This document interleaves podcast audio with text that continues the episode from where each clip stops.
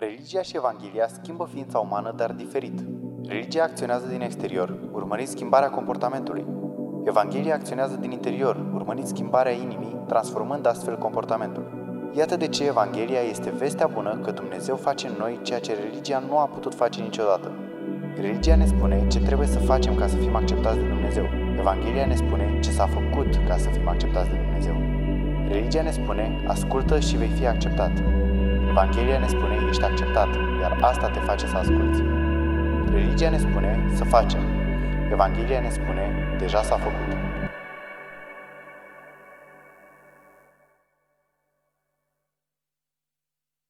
Astăzi în lume se vorbește că ar fi undeva la peste zece mii de religii.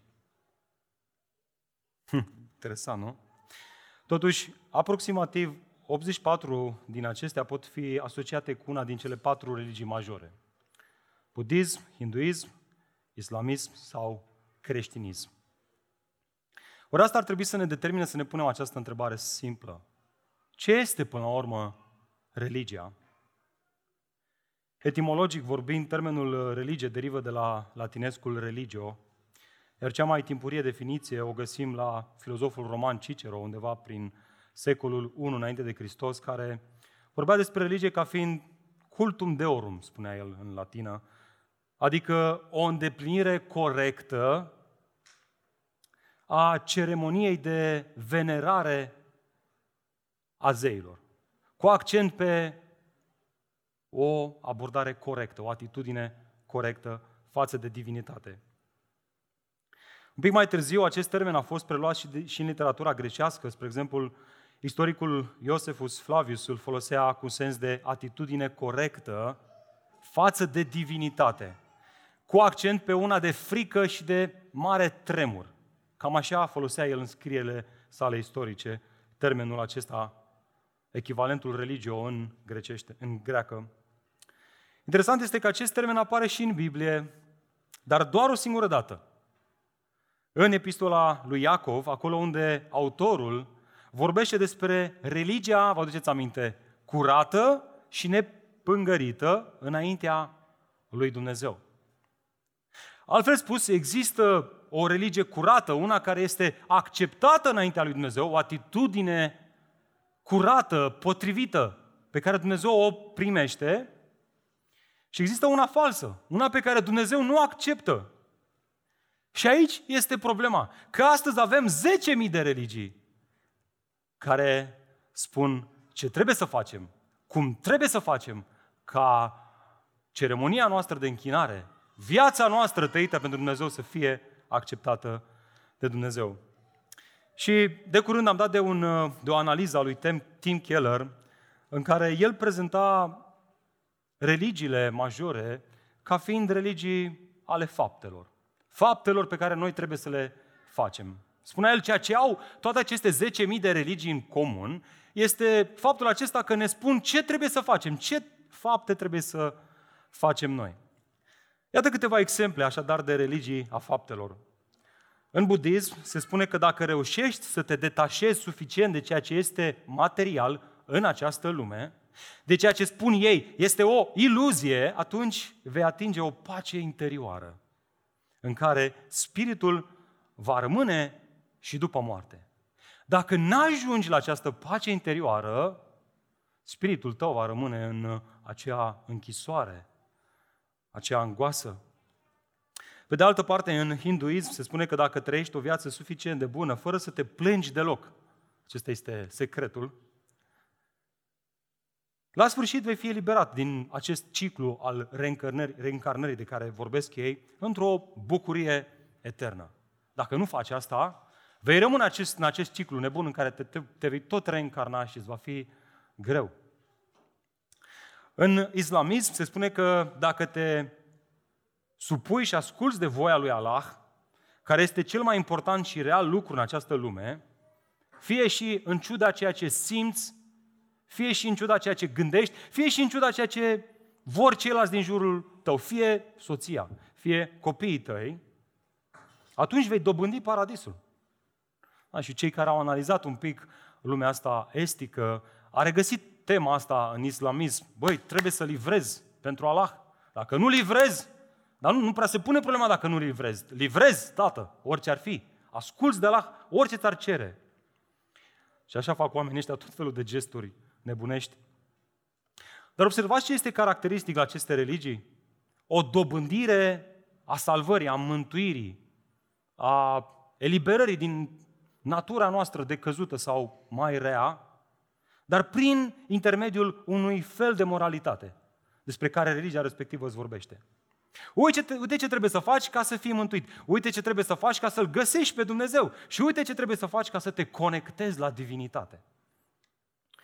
Și poate că te uiți pe lista asta și spui tu, eu sunt ateu, agnostic sau altceva. Prin urmare, eu nu sunt religios, mie nu, nu-mi spune că sunt religios, eu nu suport. Nu mă asocia pe mine cu a fi religios, că eu nu sunt religios.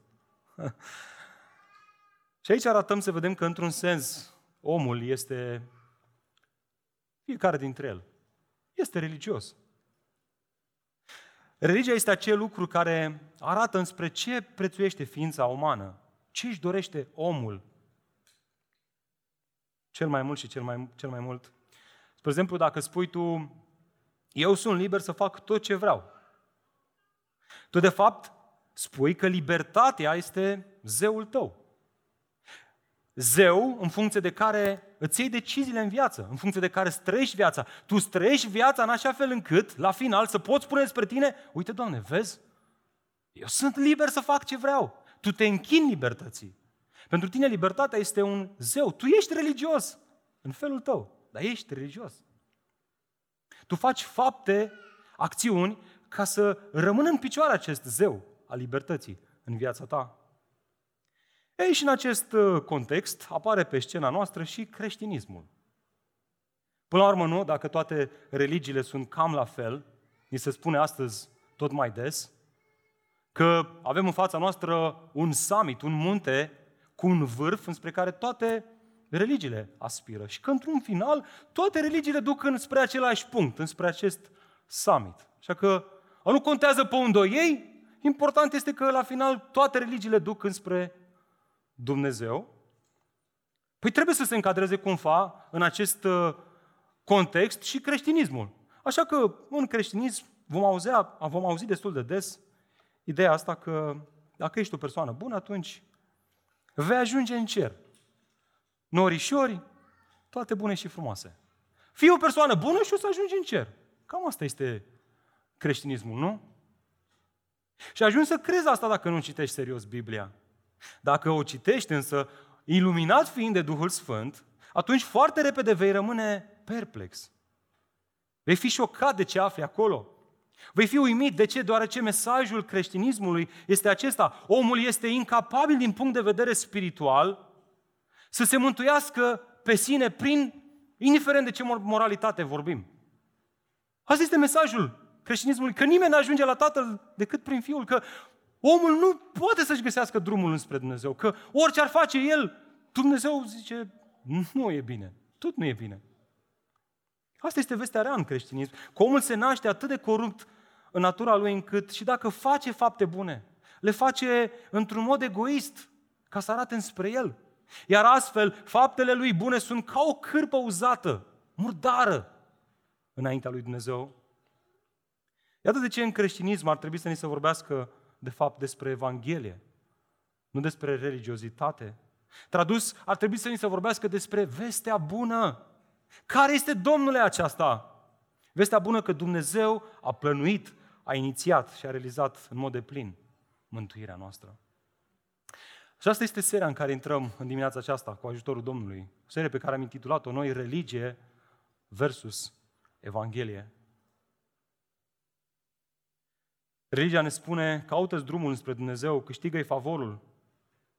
Evanghelia ne spune, Dumnezeu a plănuit din veșnicie drumul tău înspre Dumnezeu. Caută-L pe acesta, crede-L și mergi pe El. Și ascultați, în momentul în care descoperi acest drum înspre Dumnezeu, spre calea, pe calea Evangheliei, asta schimbă în mod radical viața noastră. Schimbă modul în care ne raportăm la oamenii din jurul nostru, schimbă atitudinea noastră cu privire la dumnezeire și cu privire la viață.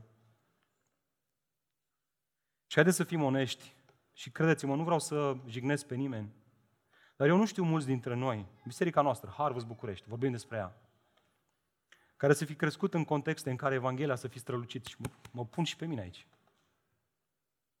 Dar știu pe mulți, inclusiv eu, care venim din contexte în care religiozitatea, faptele noastre, străduința noastră au fost accentuate din nou și din nou. Iar făcând asta, am subminat singura cale prin care puteam fi plăcuți și drepți înaintea lui Dumnezeu. Am putea spune, de fapt, că devenind religioși, ne-am îndepărtat de singura religie adevărată, curată și acceptată de Dumnezeu. De fapt, există o carte în Noul Testament care este adresată unor oameni care se confruntă tocmai cu un astfel de context.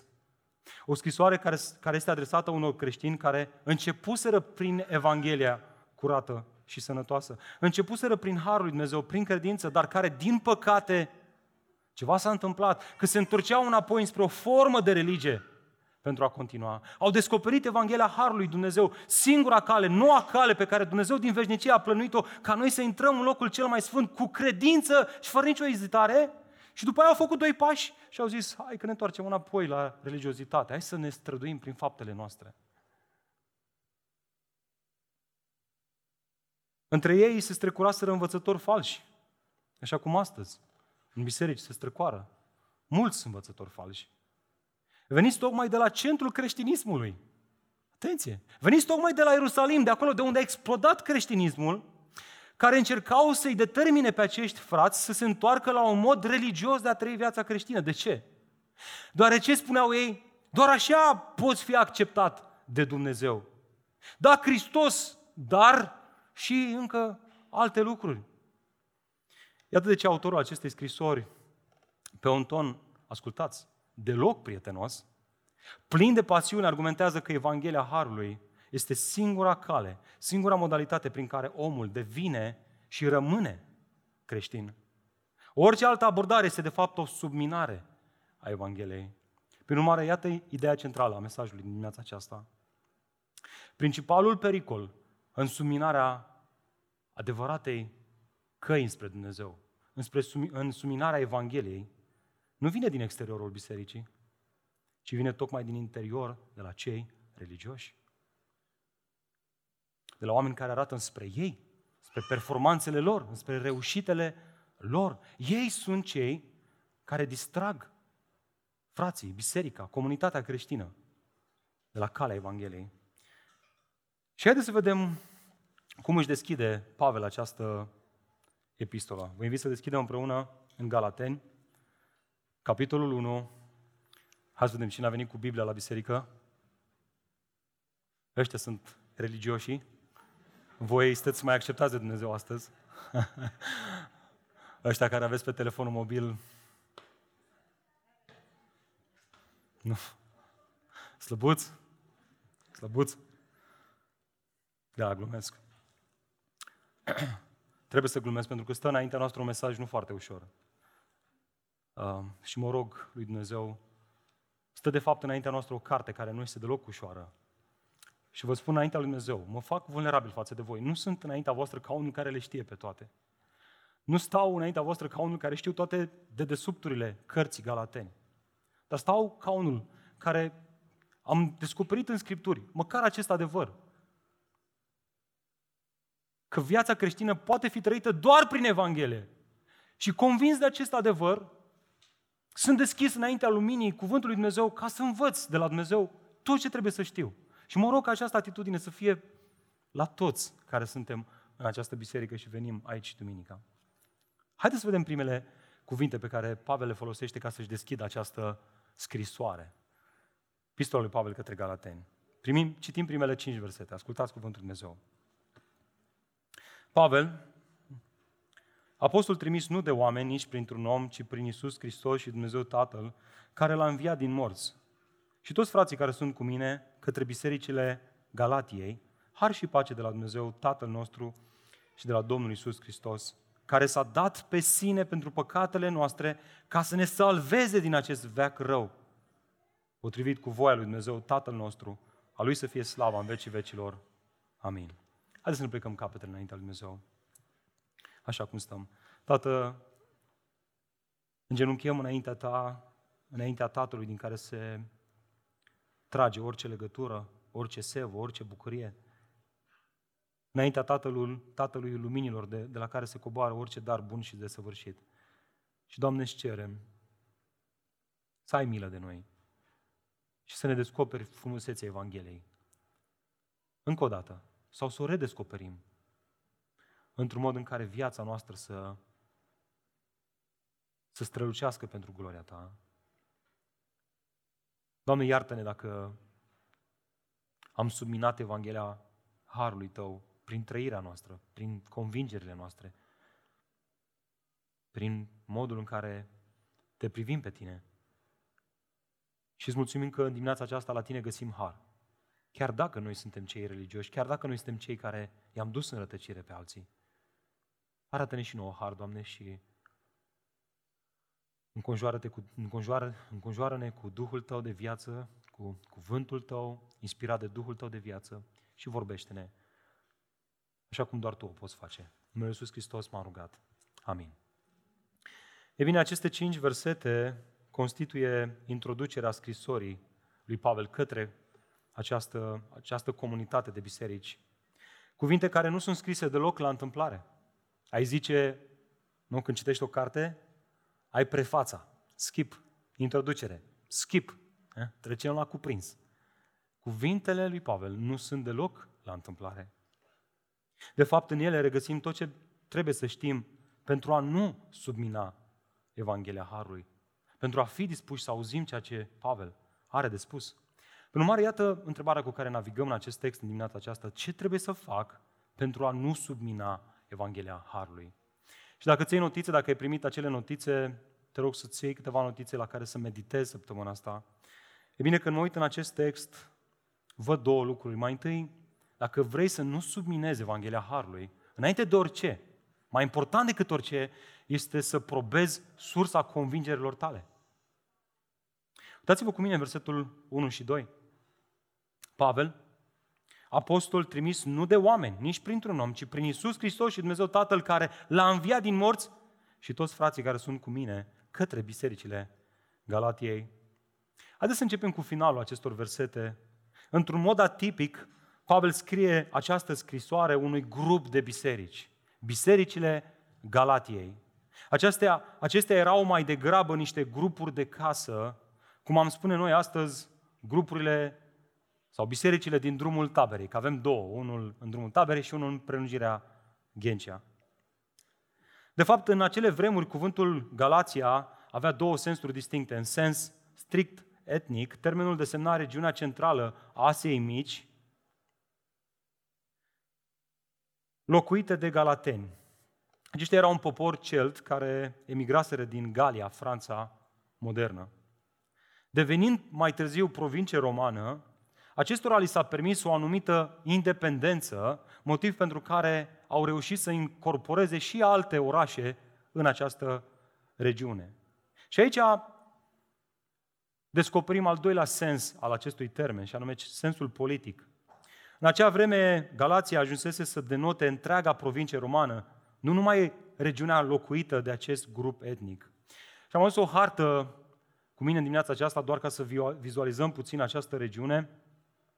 Sunt motive să credem că atunci când Pavel se referă la această regiune, avea în vedere cele cinci orașe evangelizate de el, despre care descoperim, le descoperim despre ele în Faptele Apostolilor, situate în sudul Galației, și anume Antiohia, Pisidia, Iconia, Listra și Derbe. Cel puțin acestea cinci.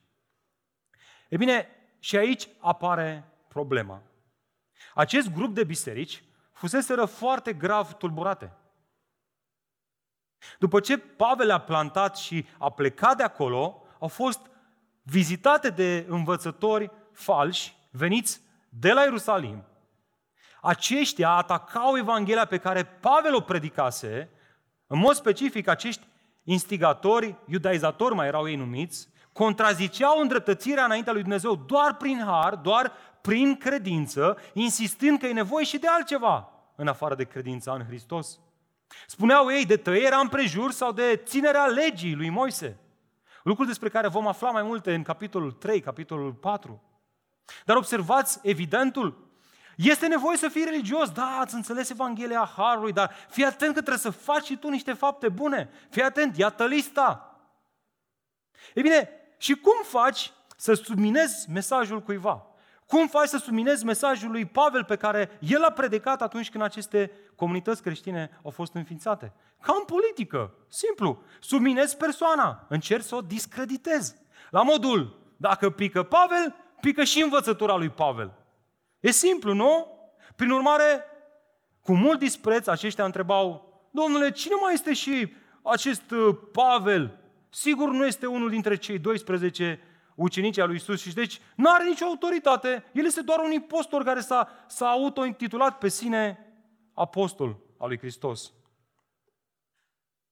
E bine, Pavel sesizează acest atac dublu împotriva sa și împotriva învățăturii sale și se lansează în scrierea unei scrisori, o scrisoare pe care o ținem și noi astăzi în mână, scrisă chiar din penița lui Pavel, tradusă în limba română, în care vedem cum răspunde el la acest atac dublu.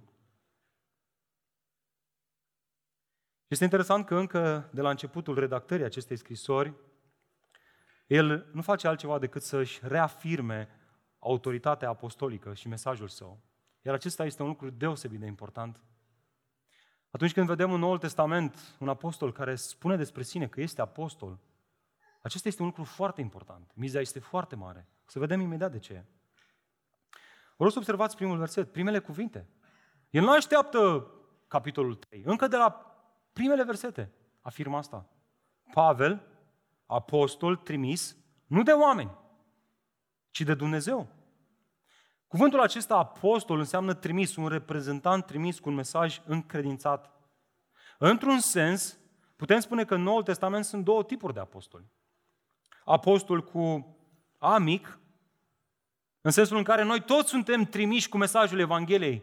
Noi toți suntem trimiși să plantăm biserici, așa cum am avut și noi aici un grup de inițiativă care am pus bazele plantării unei biserici cu scopul de a duce Evanghelia la cât mai mulți oameni în orașul acesta.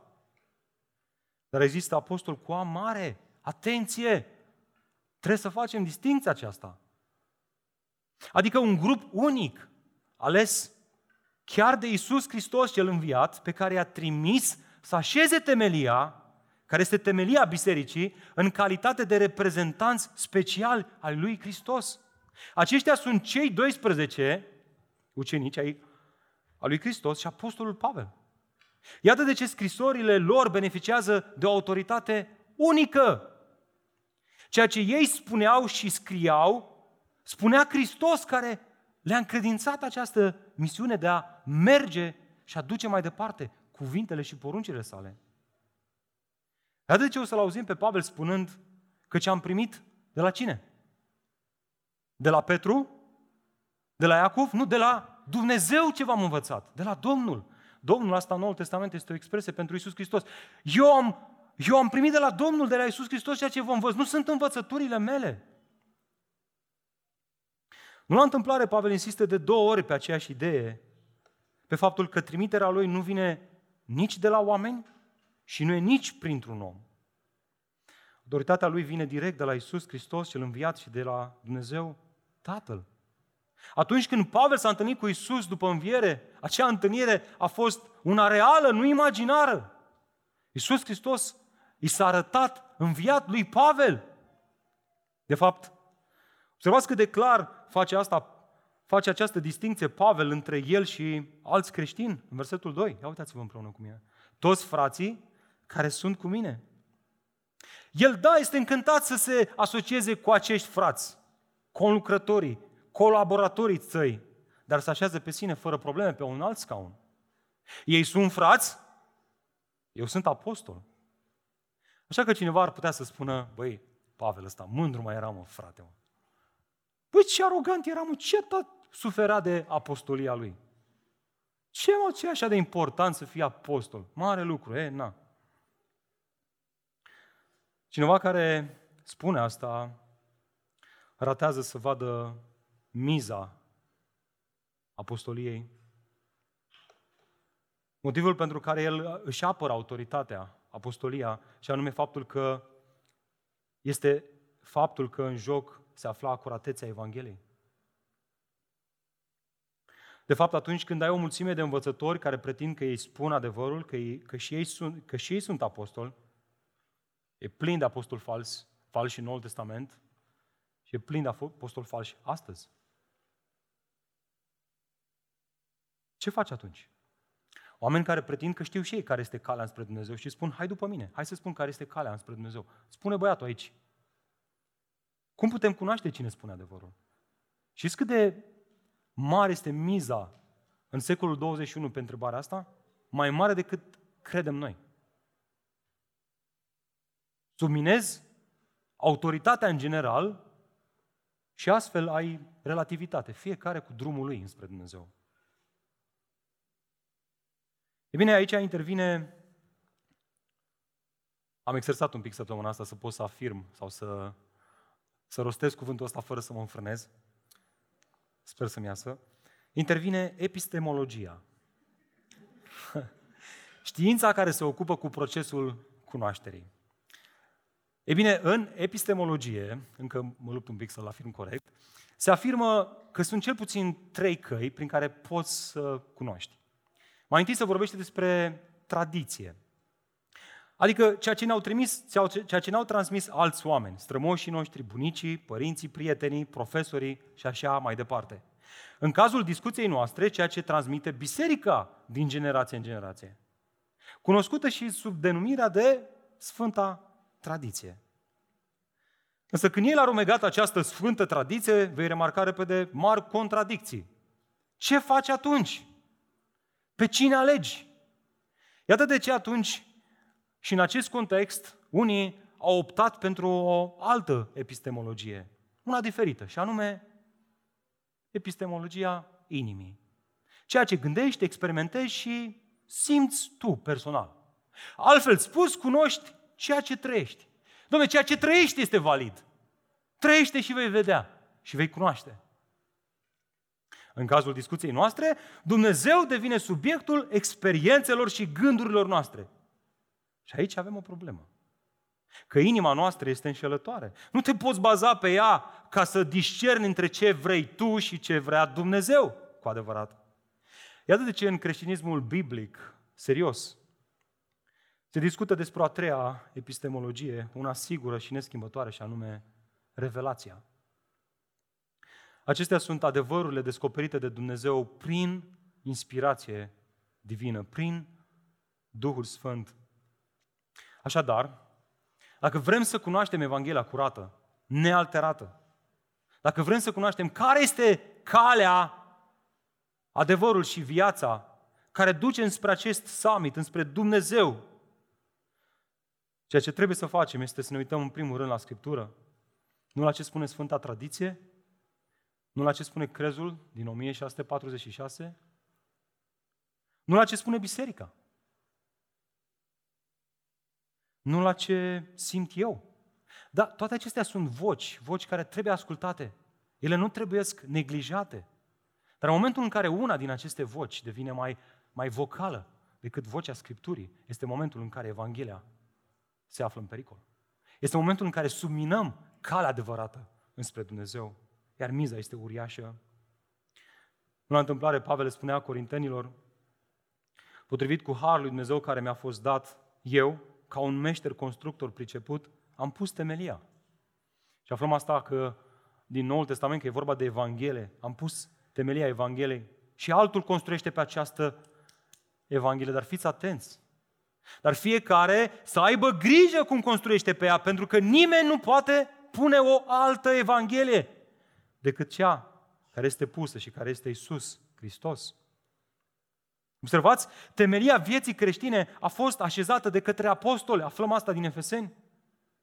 Construiesc și alții pe temelia asta. Și noi, Biserica Harvest București, construim, dar nu construim o altă Evanghelie. Noi nu reinventăm roata, noi construim pe aceeași Evanghelie. Iar chemarea apostolului este să avem grijă cum construim pe ea, ca să nu o subminăm, să nu o surpăm, să nu o dorămăm, să nu o construim pe această temelie tare și sigură revelată de Dumnezeu prin inspirație divină, prin apostol și scrisă în Noul Testament, construind cu lemne, cu paie și cu lucruri care ard imediat și cu pietre prețioase. Și știți bine că am trecut prin acel pasaj și Dumnezeu ne-a învățat lucrul acesta. Iată de ce apostolii au scris epistole, ca să pună în scris adevărata Evanghelie, singura cale înspre Dumnezeu. Și dacă ții notițe, asta este lecția pentru noi. Atunci când o altă voce, nu Scriptura, devine mai vocală în formarea convingerilor tale, tu nu faci altceva decât suminezi Evanghelia curată și adevărată. Și așa a început și Reforma în secolul șaisprezece. Biserica era închistată în tradiții și, prin urmare, a pierdut Evanghelia. Era inevitabil. Când tradițiile devin mai importante decât ceea ce Dumnezeu a revelat prin apostoli, te pierzi în detalii și compromiți adevărata Evanghelie. Biserica romană-catolică spunea că biserica, fiți atenți, a fost, bise, spunea așa, biserica romană-catolică spunea așa, biserica a scris Biblia. Deoarece autorii ei erau membrii bisericii. În consecință, biserica este superioară Bibliei și are autoritate nu numai să o interpreteze, dar și să o comenteze. Îți spunem noi ce trebuie să crezi. Da, avem o Biblie, dar ne ocupăm noi de ea. Vino la noi că îți spunem noi ce trebuie să faci. Prin lentila noastră, prin tradițiile noastre. E bine, Luther și alții ca el au înțeles cât de gravă era această, această eroare. Când a început el să predice îndreptățirea doar prin credință înaintea lui Dumnezeu, s-a ciognit imediat de autoritatea bisericii, a papei, care nu susțineau această învățătură, deși învățătura a Scripturii o susținea. Și poate vă aduceți aminte de celebrele cuvinte rostite de Luther când a fost încolțit și pus să-și retracteze învățăturile la dieta de la Worms, în Germania. Mi-aduc aminte, prima dată am auzit cuvintele astea când eram în seminar. Și efectiv mi-au cucerit inima. Am zis, păi ce om, ce curaj, ce îndrăzneală. Spunea el, citez, dacă nu sunt convins de mărturia Scripturii sau de rațiune, pentru că nu mă încred nici în popă, nici în consilii, de vreme ce este bine cunoscut faptul că au greșit adesea și s-au contrazis între ele, sunt legat de Scriptură pe care am citat-o și conștiința mea este captivă cuvântului lui Dumnezeu. Și mult mi-au plăcut, plăcut cuvintele astea. Conștiința mea, în formarea convingerilor, este captivă cuvântului lui Dumnezeu. Nu pot și nu voi retracta nimic, de vreme ce nu e nici sigur și nici corect să mergi împotriva conștiinței. Așa să mă ajute Dumnezeu, așa să ne ajute Dumnezeu. Amin?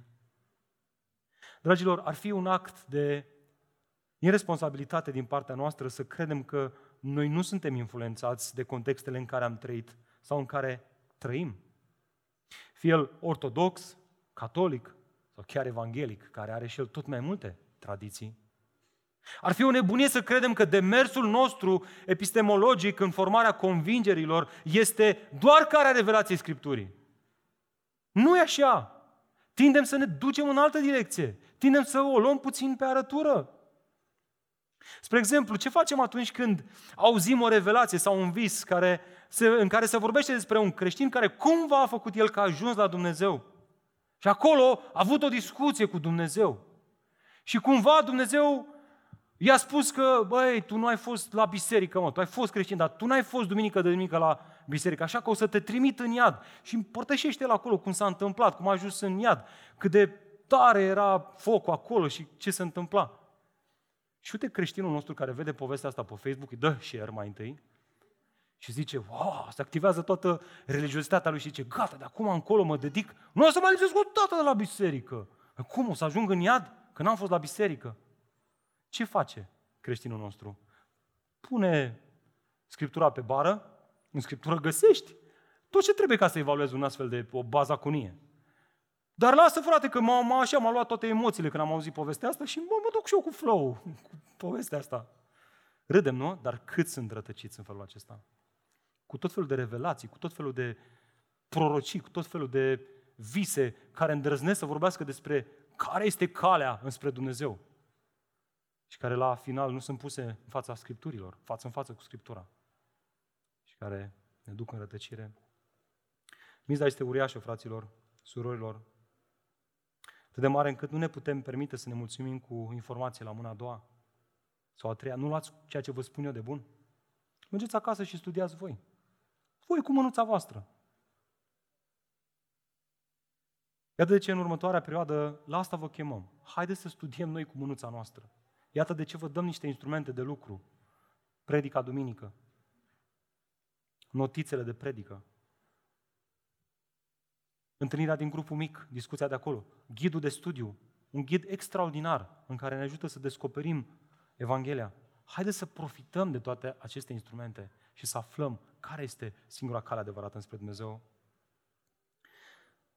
De ce? Ca astfel să cunoaștem conținutul Evangheliei și să nu-l alterăm, să nu-l, să nu-l stricăm în niciun fel.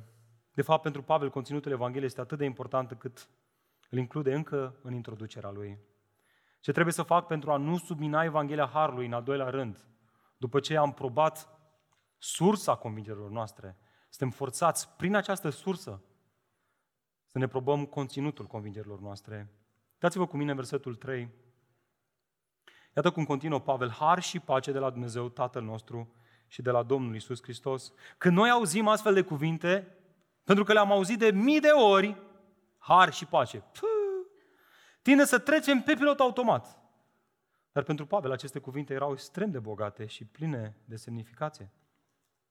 De fapt, cartea Galateni începe vorbind despre har în versetul unu din capitolul unu, unde spune Pavel, har și pace de la Dumnezeu, și își închide epistola tot vorbind despre har, în capitolul șase, versetul optsprezece, unde spune harul Domnului nostru Iisus Hristos să fie cu Duhul vostru, fraților. Amin. Care este miza? De ce, de ce este așa de important pentru Pavel harul și pacea lui Dumnezeu? De ce sunt acestea două, aceste două binecuvântări atât de importante? Păi hai să observăm din nou construcția verbală. Uitați-vă din nou la har și pace de la Dumnezeu. Altfel spus, pacea noastră vine ca un rezultat al harului lui Dumnezeu în viața noastră care lucrează pace. Îndepărtează harul și vei îndepărta pacea.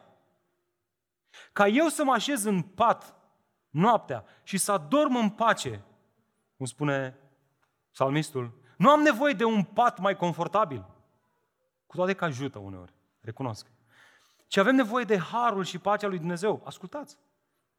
De fapt, câți nu au patul confortabil? Au siguranța lumii acesteia, au semnificație în lumea aceasta, au carieră, au tot ce le trebuie, dar se așează în pat.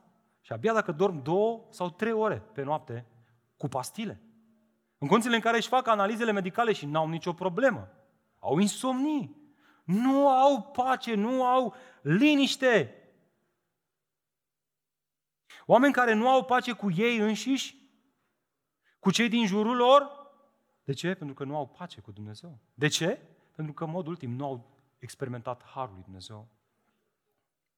Pavel nu se joacă cu cuvintele aici. De fapt, cuvintele sale descoperă o împlinire a unor profeții din Vechiul Testament și am să aduc în atenția voastră doar una.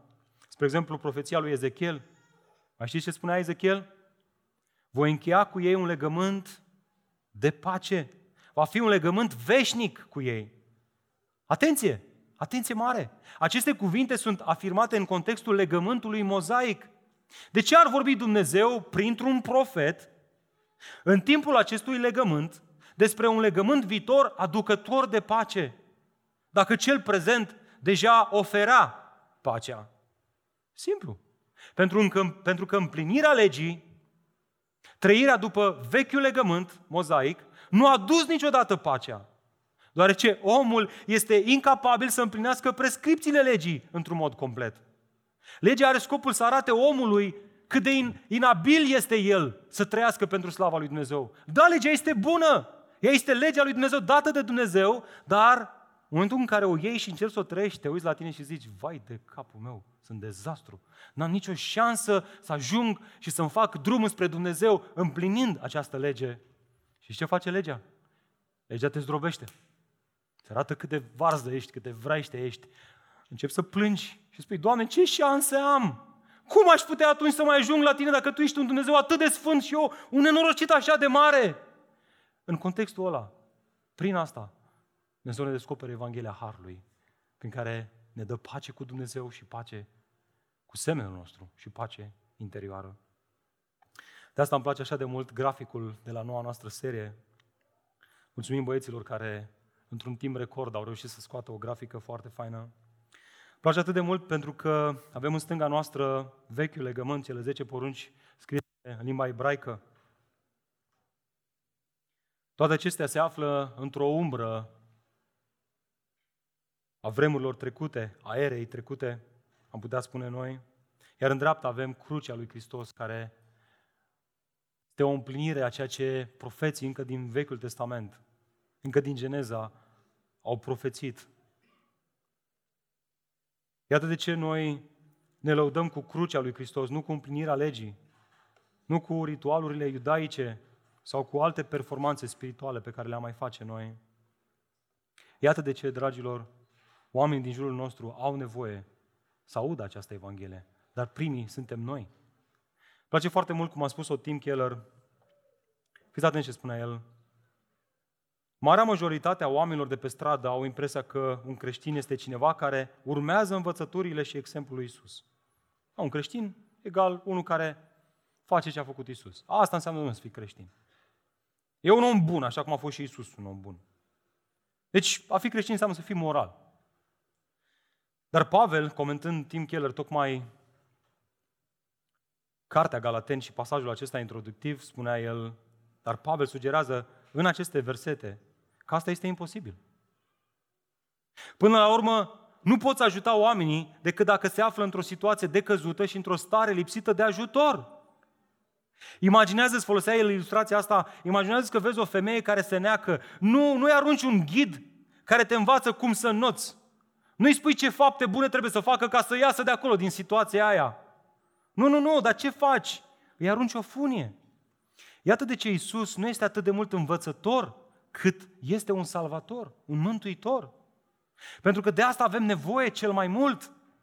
Altfel spus, noi vedem creștinismul în termenii religioși, în termenii faptelor noastre bune, în termenii unor, unui ghid. Uite ce trebuie să faci ca să fii mântuit. Dar Pavel ne prezintă creștinismul în termenii Evangheliei, în termenii, uite ce a făcut Dumnezeu pentru mântuirea ta. Prin urmare, haideți și noi în dimineața aceasta să ne uităm fie și un pic la această Evanghelie a Harului, la conținutul acestei Evanghelie atât de frumoase, pe care Pavel o descrie în câteva cuvinte, chiar în introducere.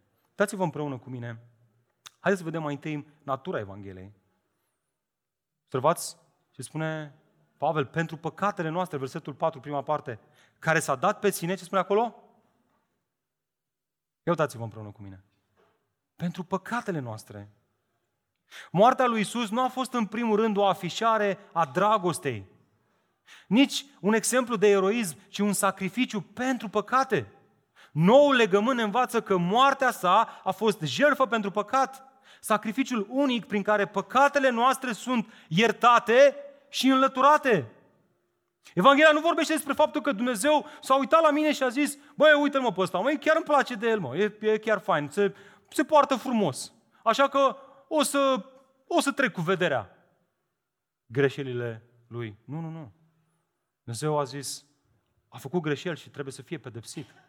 Și a zis, o să, o să fie pedepsit prin faptul că îl trimit pe Fiul meu ca să moară, să ia pedeapsa în locul, în locul lui. Gândiți-vă un pic. Nu e așa că după o săptămână sau o lună de studiat Biblia mai intens, după o perioadă de rugăciune mai activă, după o perioadă în care am reușit să ne purtăm mai binișor cu partenerul, vii la masa Domnului, duminică la biserică și zici, da? Te uiți puțin în jur, mm, asta e ce a făcut el sâmbătă seara asta până la trei noapte, uite-l, da, uite ce ochi umflați are. Băiatul aici și asta, culca la zece, ca să vină la biserică fresh. Râdem, dar așa facem. De multe ori așa facem, ne luăm acceptarea netă lui Dumnezeu prin faptele noastre.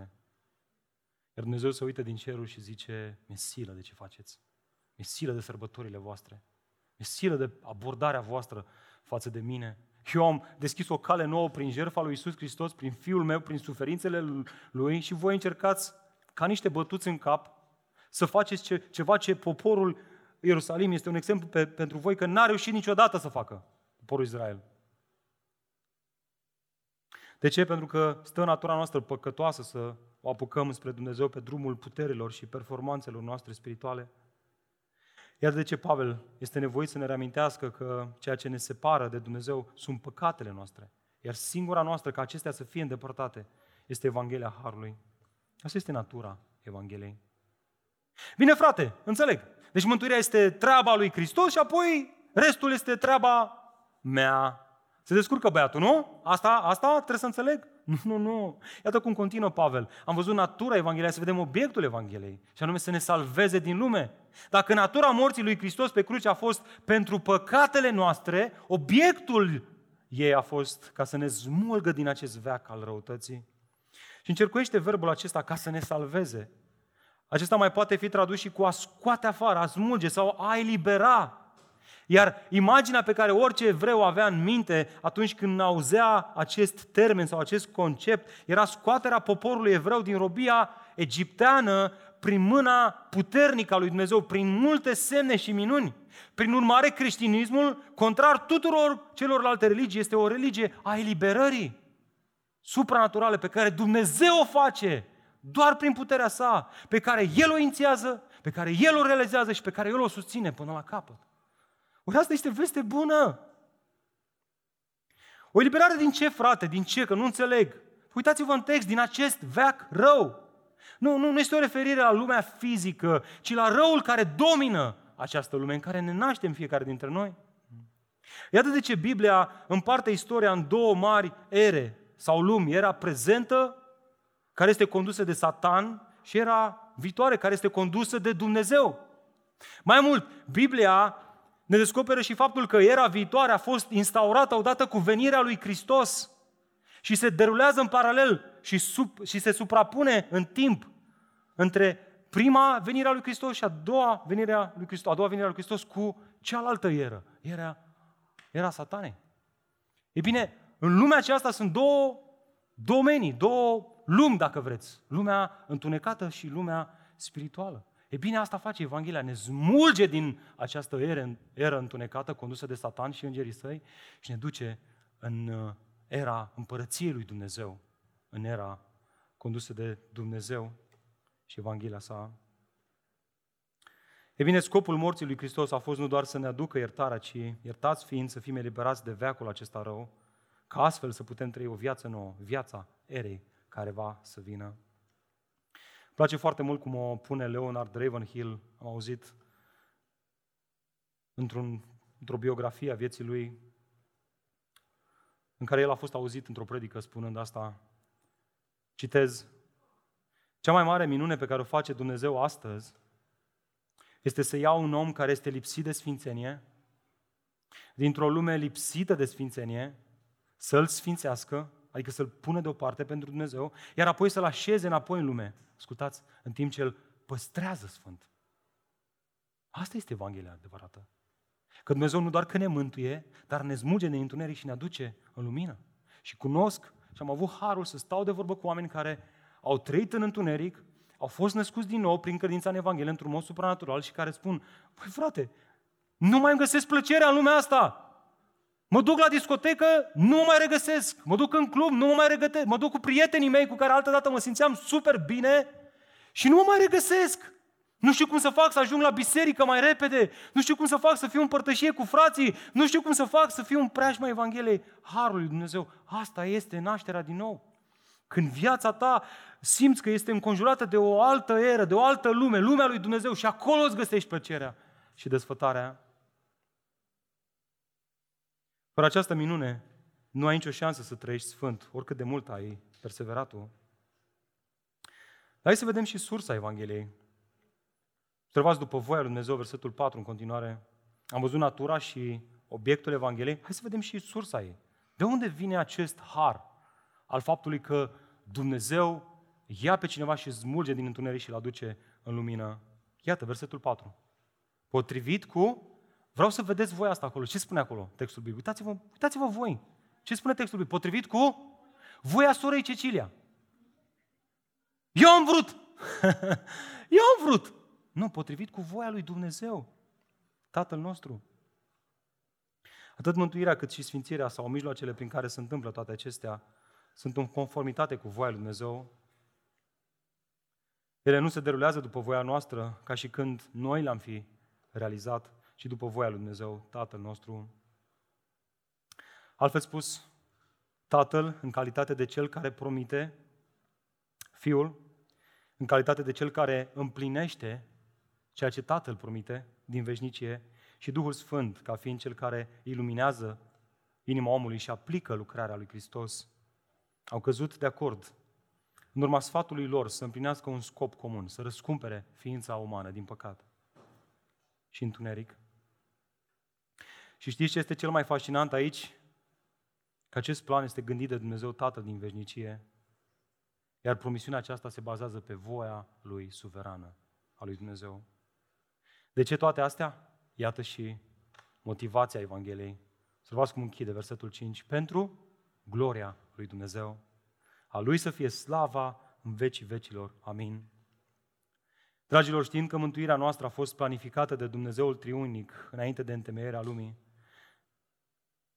ne oferă o mângâiere de nedescris. Ascultă-mă, dacă ești astăzi creștin, că ești astăzi un creștin real și ai siguranța că te afli în era lui Dumnezeu, în tărâmul lui Dumnezeu, în lumea împărăției lui Dumnezeu, asta se datorează faptului că Tatăl, Fiul și Duhul Sfânt au încheiat un legământ în veșnicie ca să te mântuiască. Pe tine, Dani. Nu ești creștin pentru că tu ești mai bun, ai dat din coate mai tare, ai fost mai deștept, mai inteligent, ai luat-o înaintea fraților tăi. Sau pentru că ai avut o inimă mai aleasă, mai maleabilă decât alții. Ești creștin pentru că Tatăl te-a ales prin Fiul Său. Fiul a împlinit condițiile mântuirii tale, iar Duhul Sfânt s-a deschis ochii și ți-a aplicat această mântuire. Ți-a dat darul credinței. Ce mai poți face decât să spui: a Lui să fie slava în vecii vecilor? Amin! Mai poți să te lauzi cu ceva în lumea asta? Mai poți să te bați cu pumnul în piept? Mai poți să te dai mare atunci când împărtășești Evanghelia Harului cu alții care sunt morți în păcatele lor? Nu poți decât să te pui pe genunchi în timp ce le împărtășești Evanghelia și spui: Doamne, dă-le harul credinței, deschide-le ochii să vadă strălucirea Ta așa cum Tu mi-ai descoperit mie. Acesta este răspunsul adecvat al bisericii. A Lui să fie slava în vecii vecilor. Amin. Și dați-mi voie să spun asta. Iată de ce momentul de închinare ar trebui să fie cel mai special moment al bisericii, pentru că scopul final al predicării, a predicării este închinarea. Când venim la biserică și ne închinim, noi, noi suntem copii răscumpărați al lui Dumnezeu, de-aia cântăm Evanghelia, de-aia cântăm lui Dumnezeu, ne întoarcem să-i mulțumim, să celebrăm acest har. Iată lecția pentru noi. Atunci când convingerile noastre sunt că o altă cale, nu Evanghelia, este mijlocul de îndreptățire înaintea lui Dumnezeu, noi nu facem altceva decât să subminăm Evanghelia curată și adevărată. Iar asta mi amintește de o perioadă în care, v-am mai spus asta, împreună cu colegul meu Migleci, săream gardul pe furiș la strandul Tineretului pentru a intra în piscină, la piscină.